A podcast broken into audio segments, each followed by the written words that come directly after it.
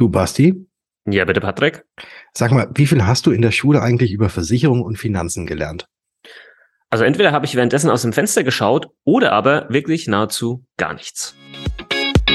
Versicherungsgeflüster, der Podcast für echtes Versicherungswissen. Denn wir haben einfach keine Zeit für großes Geschrei.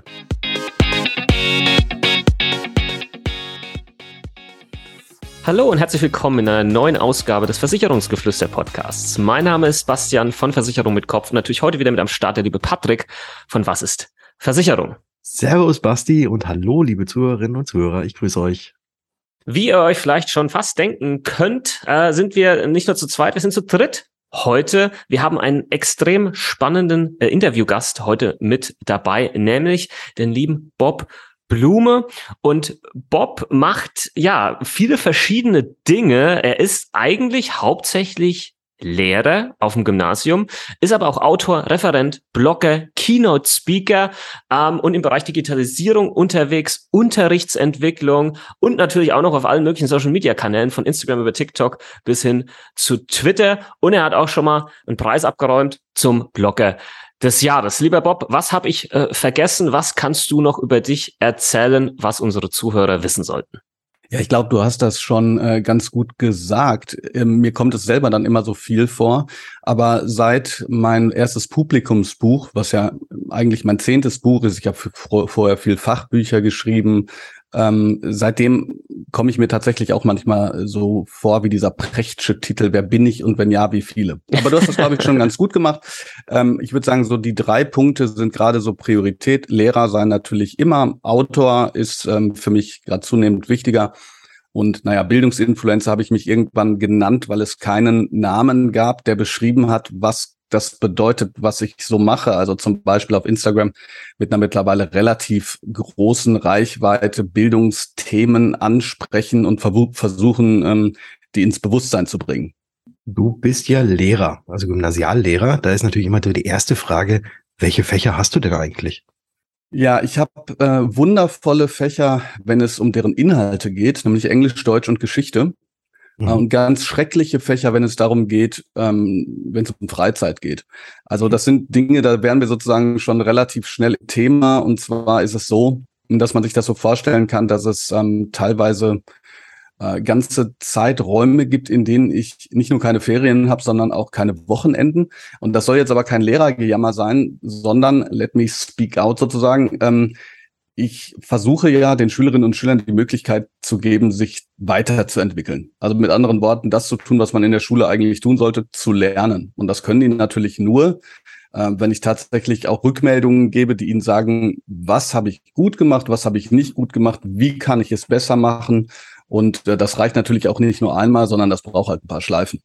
Und wenn ich das mache, dann ähm, vergeht natürlich da äh, einige Zeit. Das heißt, wenn ich eine Korrektur mache und einfach eine Note drunter schreibe und eine Ziffer, dann ähm, ist das nicht so viel.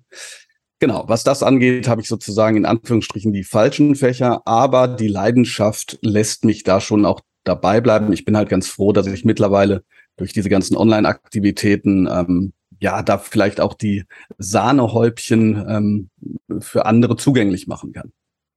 Leidenschaft tolles Wort. Ähm, du schaffst quasi etwas und leidest dabei. So, so würde ich das Wort äh, mal interpretieren. Äh, ich weiß nicht, wo der Ursprung genau herkommt, ähm, aber ich glaube, das beschreibt's ganz gut. Du äh, gehst, ähm, so ist das zumindest äh, die Wahrnehmung, weit über das hinaus, was jetzt, sage ich mal, das, äh, der Lehrplan fordert. Und ähm, ich erzähle vielleicht mal ein bisschen was aus meiner Schulgeschichte. Und dann kannst du da vielleicht auch ein bisschen was äh, dazu erzählen, ob du das fühlst, wie man heute so schön sagt, oder ob man sagt, nee, Basti, das lag einfach an dir. Ich habe äh, auf dem Gummi damals, da war ich auch mal, ähm, ähm, eine Klasse wiederholt. Die neunte Klasse wurde mir empfohlen von Lehrern, ich sollte die doch freiwillig mal wiederholen. Ich hatte eine fünf in Mathe und ich glaube nochmal eine vier in Englisch und noch ein paar andere Vierer Physik, so ja, und äh, das sieht schlecht aus für den Kunkel, dass der da die, die, die nächsten Jahre dann da schaffen wird. Das sollte die neunte jetzt nochmal wiederholen. Das habe ich dann auch getan. Musste dann feststellen, wenn du in die neue Klasse reinkommst, wo dich keiner kennt, jeder aber weiß, das ist der Typ, der wiederholt und du dann sagst, ja, ja, aber ich wiederhole freiwillig, das glaubt dir niemand. das sagen sie alle. Das ist wie so im Knast. Nee, ich bin unschuldig. Ja, ja, ist klar. Das sagen sie alle. Äh, das war so ein erstes Learning. Und dann habe ich tatsächlich ähm, nach der zehnten Klasse gewechselt auf die Fachoberschule und bin dort wirklich sitzen geblieben. Mit zwei Fünfern, ich glaube, was war das gewesen? Auch nochmal Mathe oder so und in irgendein anderes Fach. Ich habe es letztens mal auf, auf äh, LinkedIn gepostet. Und äh, was ich damit einfach sagen will, Schule war für mich nach der Grundschule absolute Folter. Heute rückblickend war das psychische, mentale Folter für mich. Ähm, viele Dinge, die mich nicht interessiert haben. Es wurde immer nur Fokus auf die Dinge gelegt, die ich nicht konnte oder die ich nicht können wollte. Und mach mir jetzt Gedanken, schon drüber, wie das jetzt mit unserem zwei Monate alten Sohn mal werden wird, wenn der in die Schule geht, wenn ich hier mein Trauma vor Augen habe und natürlich das nicht für ihn möchte. Was würdest du zu meiner Erfahrung sagen und wie würdest du das Thema jetzt für jemanden, der dann irgendwann jetzt mal in die Schule geht, ja, beschreiben? Würdest du sagen, ja, da tut sich jetzt gerade viel und das wird dann anders sein als bei mir oder habe ich da wenig Hoffnung? Boah, das ist so ein riesiges Thema, dass ich hoffe, jetzt sozusagen nicht ähm, einen zehnminütigen Monolog zu führen. Und ich hoffe natürlich sehr, ich bin gespannt mal auf die Kommentare. Ich habe mich ja wahnsinnig gefreut, in eurem Podcast eingeladen zu werden, weil der zunächst mal so gar nicht so viel mit meinem Thema zu tun hat. Aber dann vielleicht doch, da sprechen wir gleich drüber.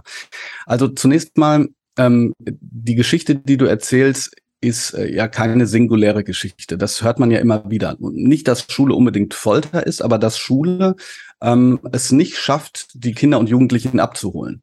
Und jetzt könnte man sich fragen, ähm, warum ist das so? Und ich glaube, da gibt es zahlreiche Gründe.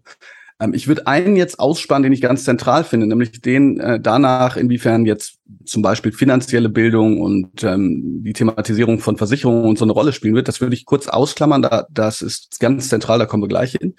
Ähm, was du aber erlebt hast, ist, ist glaube ich, zweierlei. Erstens, Schule hat bestimmte Axiome, also Teilbereiche, die einfach nicht verändert werden können. Und das ist zum Beispiel, egal in welchem Fach, man hat eine sogenannte Einheit und an dessen Ende ähm, kommt eine Prüfung. Und dafür kriegt man dann eine Note. Und dann passiert etwas völlig Verrücktes. Also das sind alles Dinge auch, die ich, die ich in meinem Buch, äh, zehn Dinge, die ich an der Schule hasse, ähm, beschrieben habe, natürlich noch etwas differenzierter. Das ist jetzt alles so ein bisschen pauschaler. Dann passiert was Verrücktes. Dann sagt man, Bastian, du hast eine 5 in Fach X. Ähm, und ja, es wäre gut, wenn du das jetzt wiederholen würdest, beziehungsweise wenn du dir das jetzt aneignen würdest. Aber das geht natürlich nicht. Warum geht das nicht? Weil die Prüfung an einem, an einem Zeitpunkt liegt, wo es dann ja weitergeht. Und jetzt geht es nicht nur weiter, sondern meistens baut das, was weitergeht, auf dem auf, was ja dann jemand schon zertifiziert nicht verstanden hat. Ja, und das, das ist einfach ein System, wo man bei den Leuten, die es eben, ähm, äh, die, die darunter leiden, sage ich mal, weil die sagen, ey, guck mal, ich habe eine 5, eigentlich müsste man mir doch jetzt helfen, dass ich es kapiere, wenn es wichtig ist. Ähm, ähm, was halt, was halt ein Riesenproblem ist so. Der zweite Teilbereich ist, und das würde ich sagen, das ist etwas, was ich als ja fast größtes Problem der gesamten Schulbildung sehe. Glaube aber, dass Realschulen beispielsweise dann weiter sind, Gemeinschaftsschulen vielleicht sogar auch.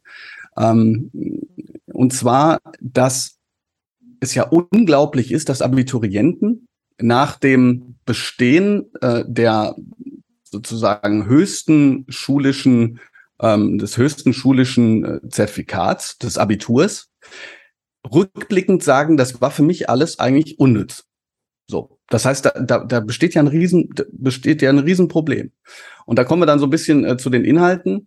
Aus meiner Sicht äh, ist der Konflikt, der darin besteht, nicht zwangsläufig nur, dass die ganzen Inhalte schlecht sind, sondern dass du ansonsten in deinem Leben, egal mit wem du sprichst, immer das Warum betonst. In der Schule wird aber meistens nur das Was betont oder das Wie. Also was will ich damit sagen? Ähm, wir bräuchten, also auf jeden Fall müssen wir, müssten wir sozusagen vom Bildungsplan einiges abknapsen. Auch einiges, was wirklich weg kann. Ich glaube aber, dass im Grunde genommen jede Stunde, ähm, jeder Woche ähm, es eine Rolle spielen müsste, warum ist das wichtig? Und zuletzt, und wie gesagt, das hat weiterführende Punkte, da sprechen wir vielleicht gleich noch. Ähm, und zuletzt, ich glaube, das, was du beschrieben hast, das ähm, zeigt noch ein drittes Problem, nämlich, dass man in Schulen zu wenig Wahlfreiheit hat. Also ich glaube, die meisten würden mir zustimmen, dass man manche Dinge, ähm, selbst wenn man sie hasst, dass es schlecht wäre, sich dagegen zu entscheiden. Also ähm, mathematische Fähigkeiten, lesen, schreiben, zuhören, ähm, kreative Arbeit, ähm, Kollaboration mit anderen. So, das sind ja Dinge, die sind, die sind total wichtig. Ne? Das sind so grundlegende Kompetenzen. Ein paar davon, die ich gerade aufgezählt habe, die 4K, also Kreativität, Kooperation, Kollab Kollaboration und ähm, äh, ähm, jetzt habe ich das dritte, ah ja, kritisches Denken, das sind die sogenannten 4K. Da wird auch gesagt, okay, das brauchen wir zukünftig viel mehr. Äh, das Problem ist nur, dass in Schulen so viel festgelegt ist, dass diejenigen wie du, Bastian, die sagen, ey, das meiste davon hat mich null interessiert, überhaupt keine Möglichkeit haben zu sagen, okay, ich würde jetzt gerne folgenden Schwerpunkt setzen. Ne? Und das führt dann dazu, ja, dass Leute, die ja anscheinend das Potenzial haben, unfassbar erfolgreich zu werden, ja dein Podcast und der YouTube-Kanal und was weiß ich alles zeigt, in der Schule das Gefühl haben, gefoltert zu werden. Also, drei Punkte. Erstens, dauernde negative Schleife. Zweitens, Inhalte, von denen man nicht versteht, dass sie eigentlich wichtig sind. Und äh, drittens, keine Wahlmöglichkeiten. Alles Probleme, die ich kenne. Darf ich, also ich würde da gerade noch mal was, was ergänzen, Patrick, und dann Mach das. Ähm, hast du mit Sicherheit ähm, eine Anschlussfrage. Ich habe nämlich jetzt gerade mal, während du das ähm, erklärt hast, äh, unglaublich gut erklärt hast in meinen Augen, mein, mein entsprechendes Zeugnis rausgesucht, ähm, wo ich wo ich wirklich sitzen geblieben bin. Und das Spannende ist, ich, ich realisiere das jetzt gerade in dem Moment. Ähm, also dieses Thema nach diesem Warum, was mich heute unglaublich antreibt, was halt damals in der Schule einfach nie beantwortet wurde und mich dann etwas einfach nicht interessiert hat. Damals war das so, ja, möglicherweise ist Sebastian halt dumm oder faul. Ja, faul bin ich definitiv. Ja, ich bin absolut faul, ist eine meiner, meiner größten Stärken, ähm, weil ich immer wieder dann äh, versuche, Dinge zu optimieren. Ähm, aber damals dachte ich halt, okay, möglicherweise bin ich halt dumm. Das, das äh, wurde halt zumindest so erklärt. Heute weiß ich, es hat mich einfach nicht interessiert. Das Warum war für mich nicht klar. Und jetzt schaue ich da mal drauf. Also Deutsch befriedigend, ja. Heute Bestseller-Autor, ja. Schreiben konnte ich schon immer, unglaublich gut. Ähm, aber das, was damals halt gemacht wurde, ne, mach mal hier Gedichtsanalyse, ja, und dann machst du das und dann irgendwie, ja, ich glaube, die Intention hatte der der äh, Autor und dann sagte er, nee, hat er nicht. Und ich denke mir, okay, hast du ihn gefragt? Ne, der ist seit 200 Jahren tot. Das weißt du doch auch nicht. Ja, Englisch, eine vier, ausreichend. Heute mein Englisch fließend. Fließend. Weiß ich, wie der Satz grammatikalisch aufgebaut wird, wenn ich ihn ausspreche in Englisch? Kein Plan. Ja, das wissen die meisten Deutschen ja auch nicht, wenn sie äh, einen deutschen Satz sagen. Ja, ich habe natürlich glücklicherweise eine Amerikanerin geheiratet und so habe ich das Englisch gelernt. Einfach bei Doing, aber nicht, hier guck mal, so musst du so einen Satz aufbauen. Betriebswirtschaft und Rechnungswesen eine meiner Fünfen. Ich habe später Betriebswirtschaft und Recht studiert, habe das Studium mit Auszeichnung abgeschlossen und hier in der Rechtslehre auch noch eine Vier gehabt. Da sind wir bei diesem Thema Wahlmöglichkeit. Wenn ich plötzlich die Wahl habe, mir das auszusuchen, äh, sieht das schon wieder äh, anders aus. Und ähm, ich finde das dann halt extrem spannend, auch heute aus Sicht eines Arbeitgebers ich weiß nicht, welche Erfahrung du machst und wie das bei Schülern noch wahrgenommen wird, dass sie sagen, okay, wenn du jetzt halt die in die Noten hast, dann wird es schlecht später mal mit einem Job, weil da achten die Arbeitgeber noch extrem drauf. Ich als Arbeitgeber heute interessiere mich für Zahlen auf einem Papier, wo irgendwie mal was festgehalten wurde, irgendein Leistungslevel, äh, wo ich sage, okay, das Einzige, was da festgehalten wurde, ist, wie gut kannst du das Spiel Schule spielen. Das interessiert mich als Arbeitgeber nicht. So ja, sehe ich das. Ja, du sagst, du sagst da, du sagst zwei ganz wichtige Sachen, also oder drei fand ich wahnsinnig wichtig. Erstens, du hast, du hast ja gesagt, deine Faulheit ist eine Kompetenz, weil du Prozesse optimierst. Ähm, Hammer, weil äh, sich und sozusagen genau anschließend, du, du hast das Spiel nicht mitgespielt. Ähm, ich habe letztens an anderer Stelle mal gesagt, es ist doch interessant, dass wenn man, ich sage jetzt mal neunte oder zehn Klässler fragen würde, wollt ihr das Abitur einfach so haben, schenken wir euch? So, wir machen eine schöne Mittelnote, was weiß ich, alle kriegen eine 1,7. Oder wollt ihr noch zwei Jahre weiter Schule machen? Dann müsste man ja, wenn das Bildungssystem gut laufen würde, müsste man ja annehmen, dass die sagen, ey, natürlich machen wir jetzt noch zwei Tage, äh, zwei, zwei Tage, äh, natürlich machen wir noch zwei Jahre Schule. Ist doch klar. Weil jeder, der mal in, in eine Form des Lernens gekommen ist, wovon er profitiert, sagt, natürlich will ich das weitermachen, bin ich total geil drauf. Also ich würde sagen, 98 Prozent der Schüler würden sagen, echt, wir haben die Wahl, dann gib mir halt den Wisch. Und dann muss man sich fragen, worum geht's hier eigentlich? Ne, geht's, äh, wie gesagt, also ist das sozusagen so eine Art von ähm, ähm, Spiel, das man halt spielen muss, bis man den Wisch hat, oder, oder geht's wirklich ums Lernen? Der zweite Punkt, den du gesagt hast, ähm, den kann ich nur bestätigen in Bezug auf die Noten, weil was bedeutet, also ich habe gerade erst mit einem ähm, Professor für pädagogische Psychologie über den Wert von Noten gesprochen. Und da war sozusagen ein Hinweis darauf, dass Noten eine gewisse Korre äh, Korrelation haben. Also das heißt akkumulierte Noten, das heißt die Noten, die so eine Abiturnote sind, die ja nicht sozusagen nicht nur eine Arbeit oder sondern alles zusammengefasst, haben eine gewisse Korrelation in der Prognose, wie es hinterher im Studium läuft aber natürlich immer noch keine besonders gute, aber zumindest sozusagen eine bessere, als man so kennt. Habe ich gesagt, okay, alles klar. Was ich aber wichtig finde, diese Korrelation, dass die da ist, wenn einer eine 1-0 hat, im Gegensatz zu einem, der, was weiß ich, einen Schnitt von 5 hat, das ist ja relativ logisch. Aber was zum Teufel ist eine 3? Also Herr Spiegel, Bestsellerautor. Oder was ist eine? Was bedeutet das eigentlich? Wir haben uns so sehr daran gewöhnt, was das ist.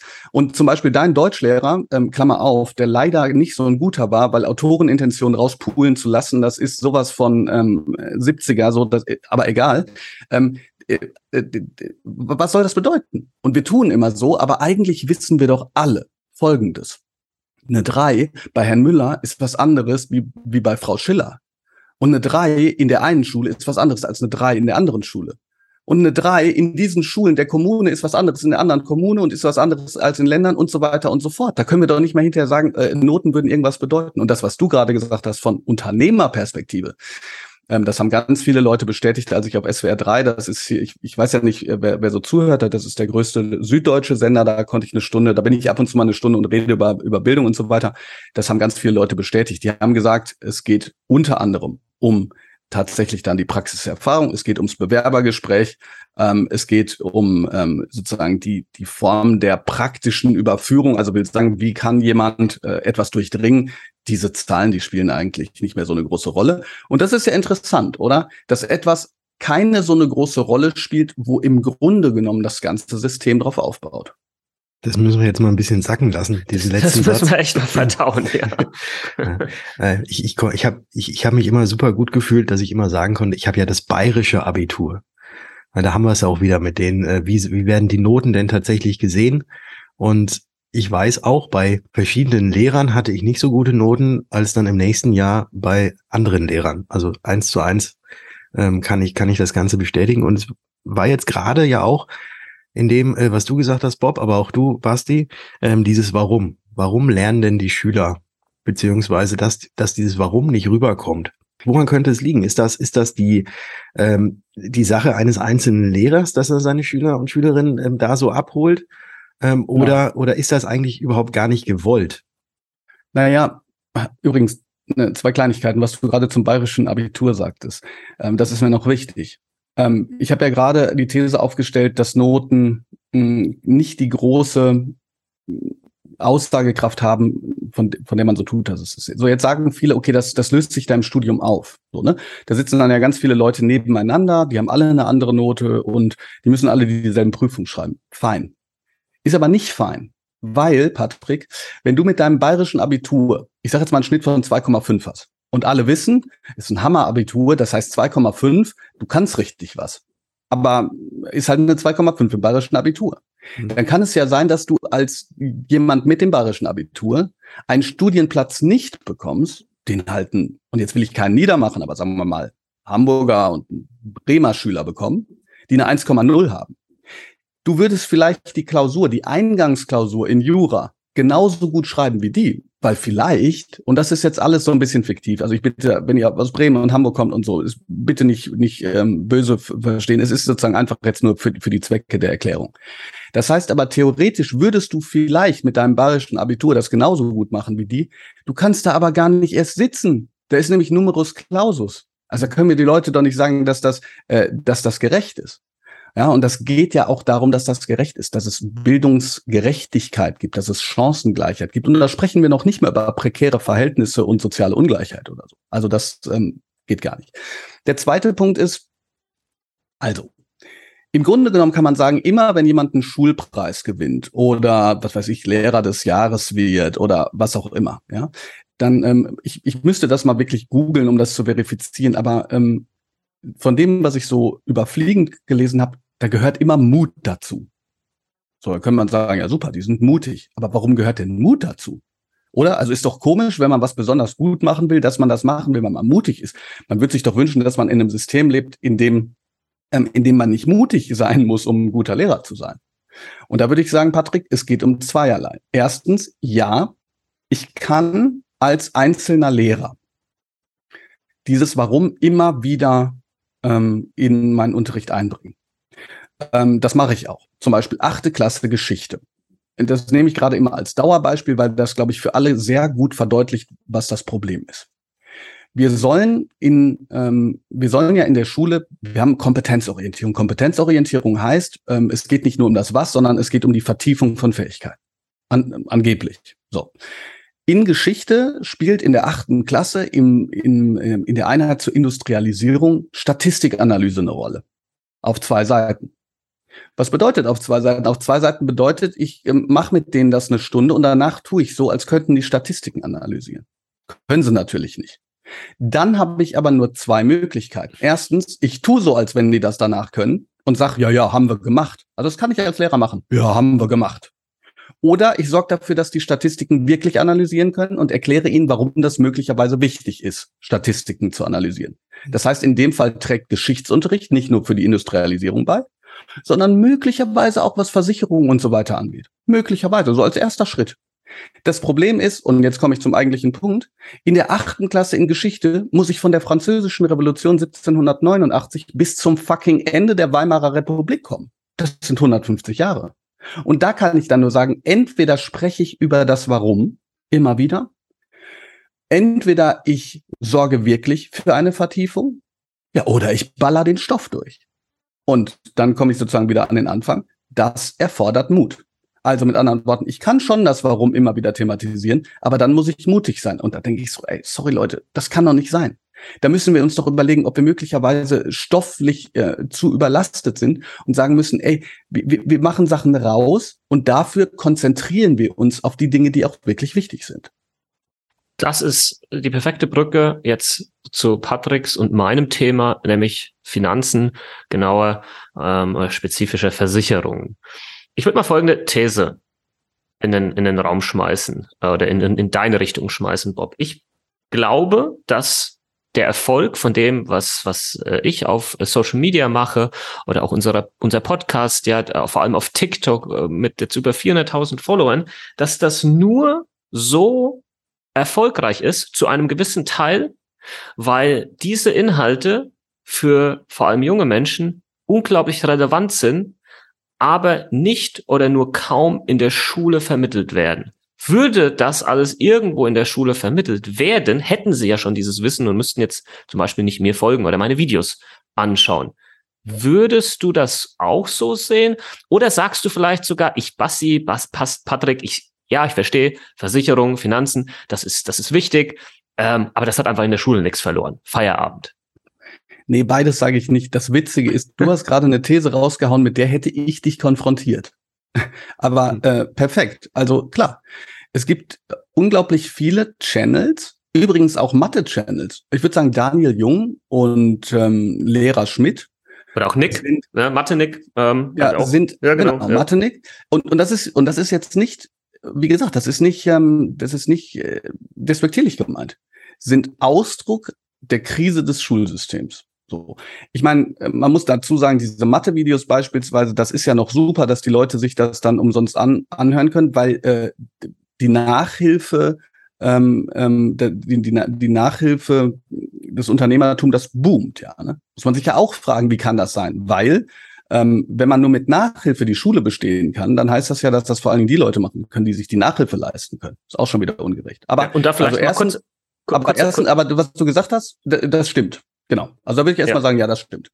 Kurzer Einwurf ähm, da noch mit dazu. Ähm, Bob, ganz kurz. Also jetzt ist, es geht ja nicht nur um Social Media Präsenzen, äh, wo dann sowas boomt und sich widerspiegelt in, in Followerzahlen, sondern was mir gerade auch einfällt, meine guten Freunde hier, ähm, auch in München, die Gründer von, von Simple Club, die du vielleicht kennst, die Lern-App, die ähm, Schüler eben, ja, die Dinge nochmal anders und einfacher und anschaulicher vermittelt, um dann zum Beispiel die Abi-Prüfung zu bestehen. Und dass da so eine hohe Nachfrage da ist, zahlt ja auch auf das ein, was du gerade erklärt hast. Genau. Und da müssen wir, da wird es dann aber so ein bisschen kompliziert, weil nochmal ähm, im Grunde genommen das ja bedeutet, dass wir in Schulen, also aus meiner Sicht müsste man schulische Bildung insofern verändern, dass man im besten Fall etwas in einer Art und Weise tun können sollte, die man nicht mit einem Video befriedigen kann. Ne? Also, weil wenn schulische Bildung sozusagen nur noch bedeutet, dass wir nur Videos gucken und das auch reicht, dann brauchen wir die Schulen nicht mehr. So. Mhm. Aber, aber das ist ein anderes Thema nochmal. Ähm, das, was du gerade gesagt hast, also ich würde sagen, ja, in der Tat, dieses unglaubliche Interesse, das kommt daher, weil das in Schulen vernachlässigt wird. So, jetzt, jetzt wird's interessant.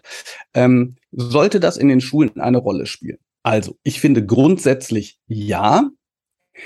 Ich für meinen Teil mache das auch, denn, und jetzt mal wieder Geschichte achte Klasse, das das spielt ja immer wieder eine Rolle und die Schülerinnen und Schüler, ich, ich mache so normalerweise halbjähriges Feedback durch die Schüler, die, die betonen das auch immer wieder, dass sie es gut finden, dass ich das mache. Es gibt ja super viele An Anknüpfungspunkte. Ne?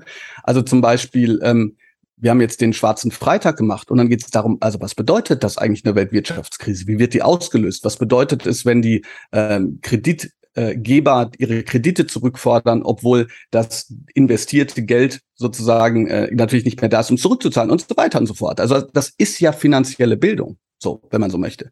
Das hat aber viel mit dem Warum zu tun. Ähm, Beispiel Mathematik. Ich glaube, und wirklich, also ich war ehrlich kein Mathe-Genie. Ne? Also äh, mir hat das immer Spaß gemacht, dieses, ähm, dieses etwas zu kapieren und dass dann eine Zahl rauskommt, äh, die so erscheint, dass das anscheinend richtig war, aber das war bei mir meistens nicht der Fall. Ähm, aber nehmen wir mal Mathe. Ich, ich glaube, und ich kann das nicht beurteilen, liebe Mathelehrerinnen und Mathelehrer, falls ihr das hört, oder liebe alle, die sich besser damit auskennen, bitte widersprecht mir auf Social Media, zum Beispiel auf Twitter, Blume-Bob oder, oder ähm, Instagram Netzlehrer. Ich glaube, Mathe ist doch eigentlich ein gesellschaftswissenschaftliches Fach. Mathe müsste doch in diese Bereiche, die du gerade gesagt hast, reingehen. Ich meine, all diese Dinge, ähm, die spielen doch auch in, sagen wir mal, Versicherung ähm, und, und, und, und äh, Finanz, ähm, Finanzwissen, die spielen doch eine Rolle. Nur Mathe erscheint aus meiner Sicht immer so seltsam abgekoppelt von dem, wie es dann angewendet werden muss. Versicherung, ähm, Finanzwissen, aber übrigens auch ähm, Pandemieverständnis, ähm, dann hier äh, der Verständnis vom Klimawandel und so, das hat doch alles mit Zahlen, Daten, Fakten zu tun. Ja, also nochmal, hier würde genau dieser Punkt des Warum an, ankommen. Und jetzt kommt mein Aber. Ich bin mir nicht sicher, ob wir dafür dann aber, ich sage jetzt mal in Anführungsstrichen, ein Fach brauchen. Weil zwei Dinge. Und, und da bin ich mal gespannt, was ihr dazu sagt. Also erstens, wenn wir sagen würden, okay, wir brauchen ein Fach, zum Beispiel finanzielle Unabhängigkeit oder so, dann würde ich dagegen halten, so ziemlich jeder weltweit bekannte Finanzspezialist, nehmen wir mal André Costellani, der sagt, du musst eigentlich nur zwei Sachen wissen. Erstens, außer, also Klammer auf, außer du hast Erkenntnisse und Einblicke, die alle anderen nicht haben. Aber egal, wen du fragst, äh, wenn du das nicht hast und nicht deine, dein ganzes Leben dem Ganzen widmest, dann brauchst du nur zwei Dinge. Erstens, du musst wissen, was ein ETF ist und zweitens, du musst 20 Jahre pennen. Das war's. Nur weil das Ganze jetzt gerade so einen riesen ähm, Hype erlebt ähm, ne, und sozusagen ganz viele 20- bis 24-Jährige im, in den letzten Jahr dachten, sie sind die Supergenies, weil gerade sozusagen der ganze Markt hochgegangen ist, bedeutet das ja nicht zwangsläufig, dass die jetzt nicht gerade irgendwie auf, ihr, auf ihren Bitcoin gucken und sehen, scheiße, der ist 40.000 Euro runtergegangen. Also will ich das in, also wenn doch sozusagen diejenigen, die wirklich Ahnung haben, sagen, ähm, im Prinzip musst du gar nicht so viel machen. So, das ist das Erste. Das Zweite ist, als Lehrerin oder als Lehrer ist man ja auch, ähm, ich sage jetzt mal, im besten Fall Experte für Didaktik. Die Leute stellen sich das immer so schön vor, dass die, dass die, ähm, dass die Schüler plötzlich dann alle da mit, mit, mit, ähm, mit, ähm, ich sage jetzt mal glänzenden Augen sitzen und sagen, ja, ähm, äh, ich will das in mich reinsaugen, super. Aber was bedeutet das denn konkret? Es bedeutet, Kevin, Kevin, nein, Berufsunfähigkeitsversicherung. Nein, du hast das wieder mit Rentenversicherung verwechselt. Oder äh, Lisa, Lisa, guck bitte, das KGV ausrechnen, das hatten wir doch letzte. Lisa, nee, das ist mir jetzt, versteht ihr? Also die, ich, ich, ich bin mir nicht sicher, ob dieses, oh, endlich machen wir was, was total nützlich ist, in der Realität dann wirklich auch bedeutet, dass das alle so geil finden. Oder ob das nicht äh, sozusagen nach einem halben Jahr auf dasselbe drauf hinausläuft, dass sie so sagen, wofür brauche ich das denn?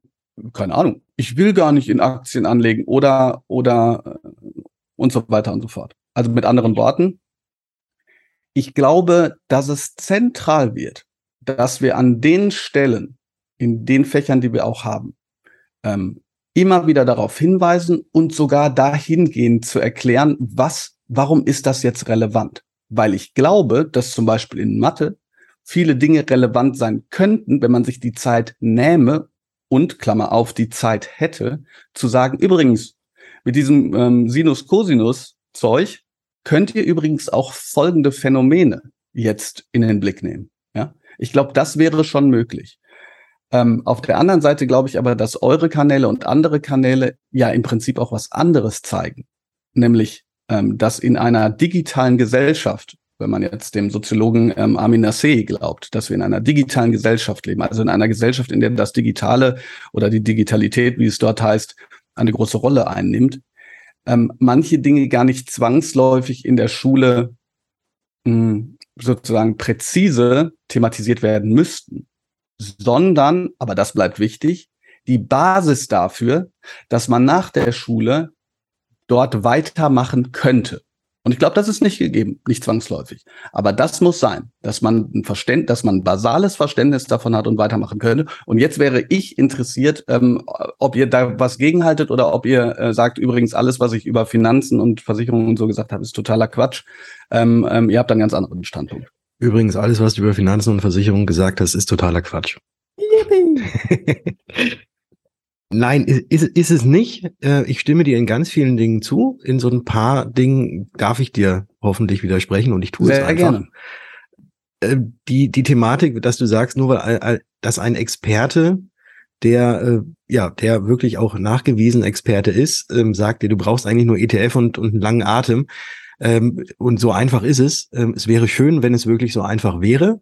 Heruntergebrochen sind das natürlich die Grundpfeiler. Allerdings, und da kommen wir dann auch zu dem anderen, was du gesagt hast, was ich sehr, sehr gut finde, ähm, die Basis muss geschaffen werden. Das Verständnis muss geschaffen werden und auch das, was man in der Schule lernt, dass man da jetzt auch das eine Fach mit dem anderen irgendwie verknüpfen kann und dann erkennt, ach so, ja genau, so läuft das und so muss es weitergehen. Aber ich glaube, dass ganz, ganz häufig diese Basis eben nicht geschaffen wird. Also, dass dieses Verständnis dafür, dass man eine Versicherung benötigt oder dieses Verständnis mhm. oder das, das, Verstehen, was ist denn überhaupt eine Versicherung, dass das bei ganz, ganz vielen überhaupt gar nicht im Kopf ist. Ne? Also das, ja. ich, wenn, wenn, wenn ich, wenn ich gefragt werde, was ich beruflich mache, ähm, dann gibt es immer so zwei Möglichkeiten. Entweder ich sage, ja, ich bin Versicherungsmakler und dann nehmen die Leute eh ihre Beine in die Hand und hauen ab, weil sie denken, dass ich denen sofort irgendwas verkaufen möchte. Das sind wieder diese stereotypen Vorurteile. Oder aber, wenn ich, wenn ich dann anfange und sage, nee, ich bin im Sozialwesen, dann gucken die erstmal ein bisschen komisch und dann denken sie, ich wäre irgendwie Krankenpfleger oder sonst was. Und wenn ich danach dann sage, nee, ich, mach, ich, ich bin Versicherungsmakler, dann verstehen sie diesen Zusammenhang überhaupt gar nicht. Mhm. Dann darf ich immer erklären, weil Versicherung ist runtergebrochen etwas sowas von Soziales, ohne das unsere Gesellschaft überhaupt nicht überleben könnte weil ganz viele Leute, Menschen sich zusammentun, um Einzelnen mit dem Geld, was sie in diesen Topf bezahlen, zu helfen. Und diesen sozialen Charakter, den habe ich bisher noch bei niemandem, mit dem ich gesprochen habe, von vornherein gehört, sondern immer nur diese Stereotypen, Vorurteile, ja, ihr wollt ja nur irgendwas verkaufen. Ja, finde ich total sinnvoll. Und ich, ich äh, finde, also diesen Gedanken finde ich total sinnvoll. Und das ist ja auch etwas, was ich ähm, zum Beispiel jetzt explizit in meinem Buch fordere, dass wir, ähm, wenn es schon nicht ein Friday ist, also sozusagen ein ganzer Tag, wo Schülerinnen und Schüler sich zu eigenen Themen auch austauschen können. Und damit meine ich nicht willkürlich, natürlich mit Leitlinien, natürlich mit der Hilfe von Mentoren und so weiter und so fort. Aber wenn es schon die Möglichkeit gäbe, in Schule hm, ist es grundsätzlich so, und ich meine, gut, das ist, ist ja auch überall so, ne? Es hat mit Zeit, Raum und Ressourcen zu tun. Der Unterschied bei Schule ist, äh, dass da nicht gesagt wird, übrigens, wir nehmen jetzt mal 100 Milliarden in die Hand, Ähm, aber wenn wir Zeitraum und Ressourcen hätten, dann wären für solche Dinge, wäre es eben Zeit. Und dann, und dann sind wir sozusagen auch wieder bei der Schwerpunktsetzung. Ähm, Jetzt Basti, geht- willst du mir auch ja. widersprechen, kurz? Äh, ja, äh, und ähm, ich würde einfach mal so meine Was wäre wenn äh, Ja. Story ähm, zum Besten geben. Also ähm, ich schließe mich dem an, was der Patrick gesagt hat. Äh, klar, diese zwei Dinge, äh, André Costolani da zu wissen und das so zu machen, wenn man äh, das so macht, dann kann das gut gehen, aber auch hier ist ja das Warum auch wieder wichtig. Ja, warum ist das jetzt so? Also warum reicht das äh, in, in vielen Fällen, diesen ETF irgendwie zu haben und dann 20, 30 Jahre einfach zu pennen? Also da muss schon mehr dieses Warum hinterfragt werden hin zu, ach guck mal, da baust du dann Vermögen auf, wer Vermögen hat, kann sich was leisten, hat das das Leben, keine Ja. Ahnung, ja. Und also das, da muss ein bisschen mehr mit, mit dazu auf alle Fälle. Ähm, wenn jetzt jemand herkommen würde und würde sagen, hey, ab nächstem Jahr in jedem Lehrplan ist das, äh, gibt es das Fach Versicherung, Finanzen. Ja, da wird erklärt, was eine BU ist, da wird erklärt, was ein ETF ist. Ähm, dann würden wahrscheinlich ganz viele da draußen sagen, geil, endlich. Mhm. Ich- Auf jeden Fall, glaube ich auch. Ich werde da verhaltener, ähm, weil ich nämlich glaube tatsächlich, dass wenn das so umgesetzt wird, wie bisher das System Schule umgesetzt wird, es genau wieder so sein wird wie bei mir damals, wo ich da saß, Mathe, da vorne geht's los mit Sinus, Cosinus und ich so, what the fuck? Ja, Ja. wo brauche ich das später mal? Ja, Ja. und dann erklärt er eine Berufsunfähigkeitsversicherung und sagt so, ja, scheißegal, das juckt mich doch nicht. Ja, ist entweder irgendwo in der Zukunft, vielleicht mal, keine Ahnung, kein Bock.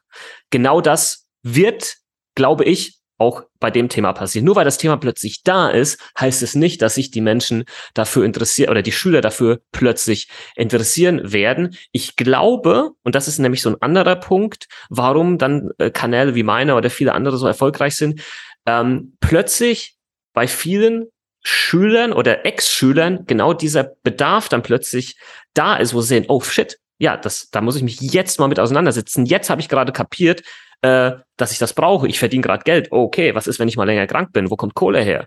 Ja, und dann und dann diese äh, ein Satz noch dazu und dann hast du quasi diesen anlassbezogenen Bedarf, der dann, ja, sage ich jetzt mal durch ein TikTok-Video gedeckt wird, was über deine For You-Page gerade fliegt.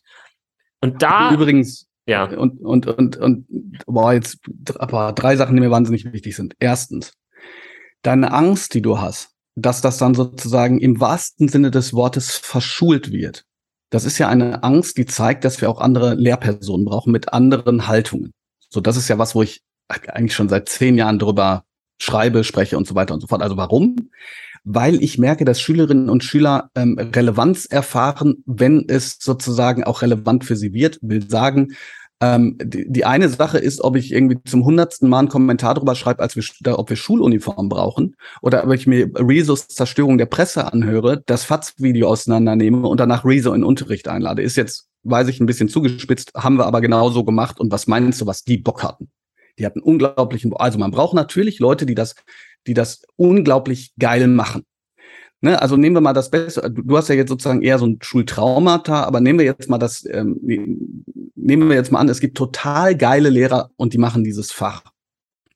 Selbst dann würde ich sagen, oh, schwierig. Also nochmal, ich habe nichts, ich glaube, dass sozusagen so ein, so ein stetiger Alltagsbezug, das stetige Warum in jedem Fach übrigens auch in Mathe wichtig ist. Ich, mir kann auch keiner erklären, warum bestimmte Dinge sonst überhaupt drin sind. Also ähm, ich habe mal Mathematiker auch gefragt, sag mal Leute, ähm, wenn man die E-Funktion rausnehmen würde, würde das denn bedeuten, dass die Prodigies, die super Mathematikschüler, die sozusagen alles davor kapiert haben, genau das dann nicht kapieren würden, wenn sie es erst im Studio machen? Nein. Ja, das sind doch auch ein Stück weit willkürlich gesetzte inhaltliche, ähm, ähm, stoffliche äh, Zielsetzung. Nehmen wir das doch raus, machen wir das doch weg. Und stattdessen haben wir dann Platz zu sagen, übrigens, wir haben jetzt Sinus Cosinus gemacht, so, und jetzt gehen wir mal in die finanzielle Welt, äh, äh, was weiß ich, und jetzt erklären wir mal, so. Das ist das ein Erste. Warum. Und Äh, kurz, kurz da noch, Ja. äh, es ist gerade ein Warum, was, also ein Warum eines Lehrers, eines Mathelehrers, was wir da, damals, das hat er genau so gesagt. Es war, ich weiß nicht, was es war, Ableitung, Differentialgleichung, keine Ahnung. Ähm, wo ich dann wirklich mal gefragt habe, und ich habe mich selten getraut, was zu fragen. Weil ich gesagt, aber wo brauchen wir das später mal? Seine Antwort, ja, wenn du Mathe studierst. ja, das ist halt, genau. Und jetzt, das war das Warum. Zwei, genau. Und jetzt, und jetzt kommt für mich ein ganz zentraler Punkt. Und der hat auch mit Noten und auch mit Stoff zu tun. Du hast gerade von anlassbezogenem Bedarf gesprochen, richtig? Genau. Genau. Anlassbezogener Bedarf. Und jetzt, und jetzt sage ich dir was. Das Problem ist, dass wir in Schule natürlich ich sage jetzt mal, diese sozioökonomische Perspektive, das, das Wissen über Versicherungen und Finanzen ist ja eine sozioökonomische Perspektive. Die brauchen wir, die müssen wir stark machen. Aber wir brauchen auch eine persönliche Perspektive, weil wenn du nicht die Schönheit von zum Beispiel Kunst und so weiter kennengelernt hast, dann wirst du im Gegensatz dazu, wenn du ein Geldproblem hast und denkst, scheiße, wie kriege ich denn mehr Geld, nie wieder nach der Schule einen anlassbezogenen Bedarf haben. Also will sagen, ähm, manchmal wünschte ich mir, ich würde mich mit Wein auskennen zum Beispiel. Man, das kann ja noch werden. Manchmal wünschte ich mich, ich würde die Schönheit von, ähm, von Opern gutieren können. Kann ich aber nicht, weil ich da sozusagen, also das habe ich nie kennengelernt. Was ich kann, ist die Schönheit von Literatur Lyrik und so weiter äh, kennenlernen. Und das will ich sozusagen als Leidenschaft den Schülerinnen und Schülern auch mitgeben. Und dann kommen die Noten ins Spiel. Weil ich bin gar nicht dafür, dass man sozusagen, wird immer gesagt, so Gedichte kommen als erstes raus. Mittlerweile sage ich, also ganz raus will ich nicht, aber zumindest müssten wir doch, wenn es uns was daran liegt, zu sagen, also es geht auch darum, neben dieser sozioökonomischen oder ähm, ähm, ähm neben diesen ähm, monetären Perspektiven auch die Möglichkeiten zu geben, dass man, und das formuliere ich jetzt etwas eingängig, zu wissen, was man tun kann, nachdem man von der Arbeit gekommen ist. Und mir geht es nicht darum, dass man, äh, dass man nicht die ganze Zeit äh, Netflix bingen kann, aber jeder von uns weiß ja auch, dass substanzielles Erleben immer damit zu tun hat, dass man sich für Dinge entscheiden kann. Und das Problem ist, dass diese Dinge, aus meiner Sicht, dieses Kreative, in ein Museum gehen können, können, nicht gehen können, weil, weil man zwei Füße hat, sondern weil einem das etwas gibt. Das fällt aus meiner Sicht nicht zwangsläufig vom Himmel. Und dafür ist Bildung auch da. Aber dann kann es eben nicht sein, dass man sagt, so, Lyrik bedeutet übrigens, dass du das in folgendes Muster pressen musst. Und dieses Muster muss dementsprechend, was der Lehrer sich genau überlegt hat, ansonsten kriegst du eine scheiß Note. Sondern das würde wirklich bedeuten, dass man eine Form von Auseinandersetzung hat, wo man hinterher weiß, hey wow, okay, das hat meinen Horizont erweitert. Und wenn ich das, das nächste Mal in der, ähm, ähm, in der Buchhandlung an der Kasse stehe und Frühlingsgedichte lese, dann überlege ich mir sogar, ob ich die 2,99 Euro dafür aufbringe und gucke da nicht drauf und muss fast kotzen, weil mich das sozusagen an mein Schultrauma erinnert. Ja, also das wäre sozusagen noch, noch die, diese Dimension, wo ich sage, ähm, ich glaube, dass sozusagen dieses Kunst, Kultur und so weiter, das muss in der Schule bleiben, aber doch bitte nicht immer unter dieser Perspektive der Zertifizierung. Weil ansonsten haben wir nämlich, und das ist jetzt, weiß nicht, äh, total auf die Spitze getrieben, aber ansonsten haben wir ganz viele Leute, die sich super mit, mit Versicherungen, mit Finanzen und so weiter auskennen, aber gar nicht mehr wissen, wofür sie ihr Geld ausgeben sollen. Weil, äh, ja, interessiert, keine Ahnung, interessiert Versteht ihr, was ich meine? Also das heißt, es muss viel mehr in diese, in die Bedeutung, in die Sinnhaftigkeit investiert werden von Schule und nicht in dieses, ist das eigentlich klausurrelevant? Ja, guter, ja. guter Punkt und Satz, mit dem ich äh, tatsächlich mit Blick auf die Uhr ähm, ich noch eine letzte Frage stellen möchte. Ja, genau. Genau, ähm, ich möchte, ich, also ganz, also wirklich, also dann mach du deine Frage, Patrick, ganz ja. fix. Und dann ja. würde ich gerne noch einen Satz raushauen, wo Bob noch mal ganz kurz was dazu sagen kann. Und dann würde ich auch gerne ähm, dich noch mal, äh, ja, zu mir, zu uns holen, vielleicht im Podcast, vielleicht aber auch auf YouTube, weil die Zeit reicht ja vorne und hinten nicht, um diese ganzen Themen ja, zu besprechen. Ich hab's befürchtet, ich hab's befürchtet. äh, ist das überhaupt prüfungsrelevant? ja, genau. Äh, die, die Frage, die, die Frage, jetzt, du, du kennst ja den Lehrplan. Du hast ihn, wie, wie ich annehme, nicht selbst mitgestaltet, sonst wäre er anders. Ähm, ist denn das, was du gerade angesprochen hast, diese Befähigung, um Sachen gut zu finden, ist das, steht das so im Lehrplan drin? Also, dass, dass genau das erzeugt werden muss?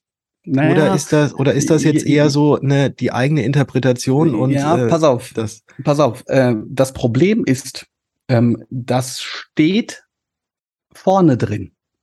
Mhm. Das steht in den sogenannten Leitgedanken zum Kompetenzerwerb. Da stehen unglaublich viele, also da, da gibt es ja auch 16 Fassungen von, über Bildungsföderalismus haben wir ja gar nicht erst gesprochen. Vieles, was ich jetzt gerade als problematisch gesehen habe, da würden vielleicht andere Schulformen in anderen Ländern sagen, wieso machen wir doch? Ja, ist immer. Du kannst in Deutschland nicht über das Bildungssystem sprechen, weil es eigentlich 16 Bildungssysteme gibt. Aber mhm.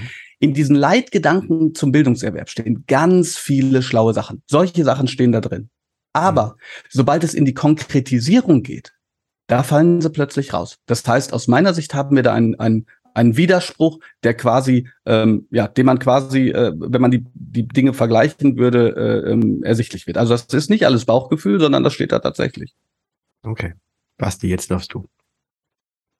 Als ich mit der Schule fertig war, hat sich ein ganz großes Gefühl in meinem Kopf breit gemacht. Wahrscheinlich würde man sogar sagen Mindset.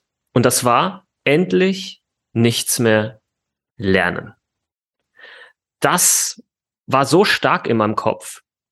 Und ähm, da dachte ich mir, ja, geil.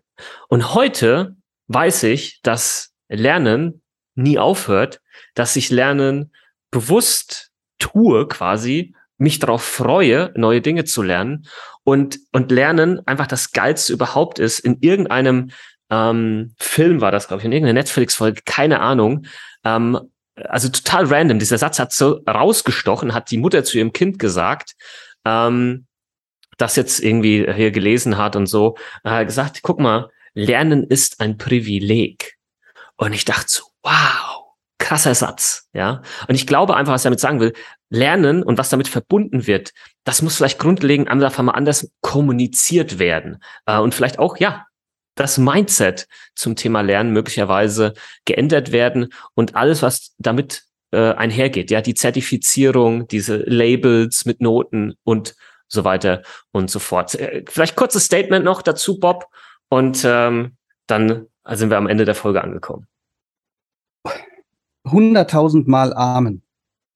Mir hat jemand letztens irgendwann geschrieben, ähm, dass im Grunde genommen Schule nur eine Sache machen muss. Das ist natürlich immer ein bisschen schwierig zu sagen, nur eine Sache. Aber Schule muss es schaffen, dass Schülerinnen und Schüler nach dieser Schulzeit die Lernlust aufrechtzuerhalten. Weil, du hast recht, es ist zwar ein Privileg, aber es ist auch ein Müssen, weil wir in einer Zeit leben, die so schnell vonstatten geht, wo sich alles so schnell wandelt, dass diejenigen, die nicht lernen, quasi ähm, zurückbleiben. Das hört sich jetzt vielleicht ein bisschen drastisch an, aber das ist so. In einer Zeit des schnellen Wandels und der ähm, digitalen Transformation ist Lernen auch gleichzeitig ein Imperativ. Deshalb hundertprozentig ist das so und ja, der Blick auf Bildung muss eine andere werden und ja, das muss kommuniziert werden. Einer der Gründe, warum ich Bücher darüber schreibe. Sehr gut. In diesem Sinne jetzt auch nochmal äh, der Verweis auf dein gehört. Buch. Die Pausenglocke genau. gehört. Wir sind schon halb aus der Tür. Ähm, dein Buch Zehn Dinge, die ich an der Schule hasse und ähm, ja, wie man das Ganze auch äh, besser machen kann, beziehungsweise wie wir sie ändern können. Also ähm, lesenswert. Bob, vielen lieben Dank für deine Einblicke, für deine Zeit und äh, vor allem deine kritischen Einblicke. Ich hoffe, du machst weiter ähm, mit dem, was du tust. Ich weiß, das ist nicht einfach. Ähm, wir, wir sprechen da aus Erfahrung im Versicherungsbereich, Aufklärungsarbeit zu leisten mit den ganzen Vorurteilen, Klischees, Hate teilweise. Das ist auch nicht easy. Mach bitte weiter und ähm, wir quatschen dann nochmal und, und äh, machen dann nochmal irgendwie ein, ein Videoformat vielleicht mal. Mal gucken. Würde ich mich darüber freuen. Absolut. Super interessant. Vielen Dank für die Einladung. Sehr gerne und lass dich vom Kultusministerium nicht unterkriegen. Lol. Lol. Oder du übernimmst es, ja? So Bob Oder Blume, so. neuer. Oder so. Ja, das, schau, da, da, guck mal, da geht das, was. Das, das, das so, äh, jetzt übrigens äh, an alle Zuhörer auch jetzt, ne? Hefte raus. Also Klassenarbeit. Hefte raus, ja, genau. Hefte ja, raus, heute ist auch letzter, ist heute nicht letzter Tag in Bayern mit Schule, wo wir das gerade aufnehmen? Nee, die haben schon eine Woche. Die haben schon ja. eine Woche. Ah, ja, okay, die haben schon eine Woche. Ach, stimmt, ist ja schon August. Ja, ich bin da.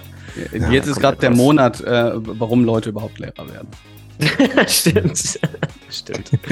Geil. Ja, dann, dann, wollen wir dich in deiner unterrichtsfreien Zeit, ich habe ich hab gelernt, das heißt nicht Urlaub, sondern das heißt bei Lehrern immer Richtig. unterrichtsfreien Zeit. Richtig. Da wollen wir dich jetzt auch nicht weiter aufhalten. Und die Aufforderung von Basti, auch dir zu folgen, kam ja schon. Natürlich dürft ihr auch gerne Basti folgen unter äh, Versicherung mit Kopf, jetzt habe ich fast den Namen ver vergessen. Äh, und wenn ihr eh schon da irgendwo mal so über Social Media stolpert, freue ich mich auch, wenn ihr bei mir bei Was ist Versicherung ein, ein kleines Follow da lasst. Und äh, in diesem Sinne nochmal ganz herzlichen Dank, lieber Bob. Und ich hätte gesagt, wir hören uns in der nächsten Folge. Ciao. Ciao.